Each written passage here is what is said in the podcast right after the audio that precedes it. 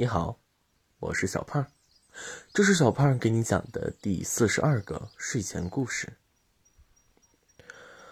听说了吗？森林里来了一只北极熊，它有一艘巨大无比的飞船，船上载满了让每一只小动物都魂牵梦萦的晚安罐头。小狐狸站在木桩上。兴奋地摇着它的大尾巴，向其他小动物们介绍着晚安罐头。什么是晚安罐头？小兔子蹦蹦跳跳地竖着耳朵问。晚安罐头，就是可以让每一只小动物忘记烦恼、安心入睡的神奇罐头。小狐狸叉着腰。一本正经地向小兔子解释着。小熊拖着湿漉漉的身体，艰难地从小狐狸身旁经过。夏天的森林就像一个大烤炉，更何况它还穿着一身厚厚的熊毛。它已经很久没有好好的睡上一觉了。那只北极熊晚上睡得好吗？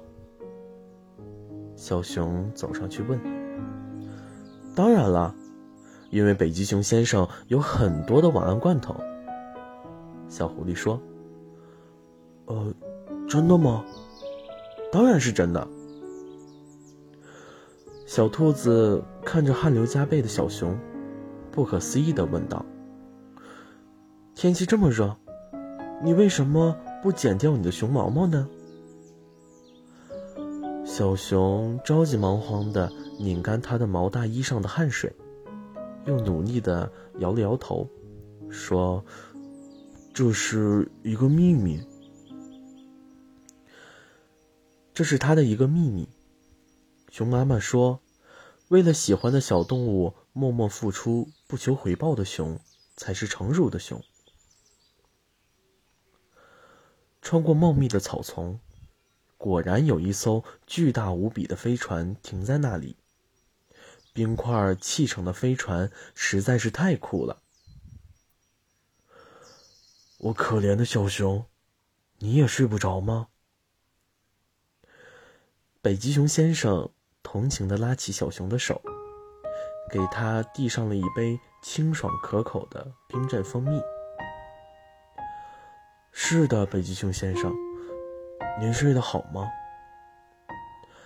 小熊舔了舔嘴巴，迫切地望着北极熊先生。那是当然了，因为我有晚安罐头。可是，你为什么睡不着呢？小熊挠挠头，害羞地说：“我想把我的熊毛养得长长的。”这样冬天的时候，就可以给森林里的小动物送去温暖。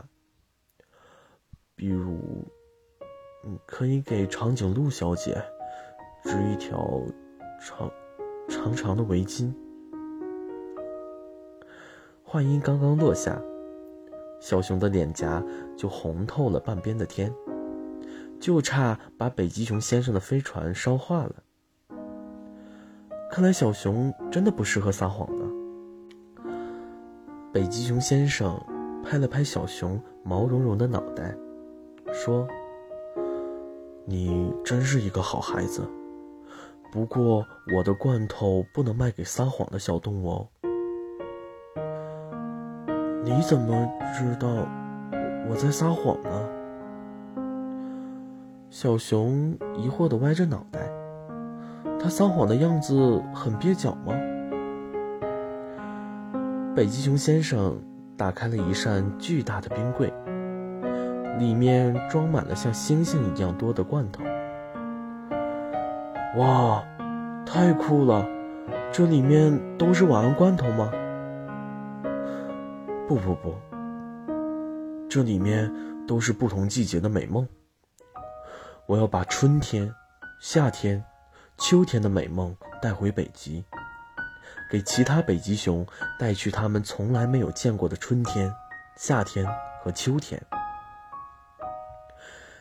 北极熊先生一脸陶醉地闭着双眼，想象着其他北极熊开心的模样。最最最重要的是，他想要给美丽的北极熊小姐带去他梦寐以求的温暖的阳光，这样北极熊小姐就会更加崇拜他了。那这里面有北极的冬天吗？当然了，不过你要告诉我真相，这样我才能把晚安罐头给你。北极熊先生又摸了摸小熊的脑袋，严肃地说：“小熊半信半疑的看着北极熊先生，熊脸憋得更加红了。你会帮我保密吗？当然了。”我都是诚信经营的。北极熊拍了拍小熊的肩膀。其实，我想要把熊毛制成一床厚厚的被子，这样小兔子冬天的时候就不会感到寒冷了。到了春天，我还能用熊毛织一件熊毛外套，这样小兔子穿上它就不会为掉毛而苦恼了。北极熊先生若有所思地看着小熊，疑惑道：“可是，我听说兔子小姐喜欢的是小狐狸先生呀。”没关系的，妈妈说了，能为喜欢的小动物默默付出、不求回报的熊，才是成熟的熊。小熊坚定地看着北极熊先生。虽然公主有王子的陪伴，但是这并不影响骑士的默默付出，不是吗？北极熊先生突然觉得眼前的小熊，似乎也不是那么的幼稚。许多事情总是要尝试过后，才会甘心有所成长的呀。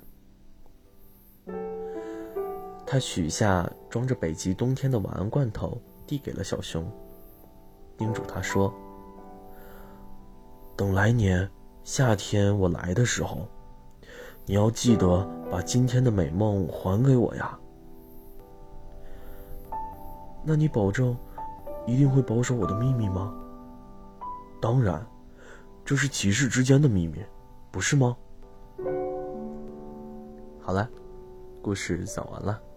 故事来自微信公众号‘高冷的花脸猫’，我们下次再见。晚安。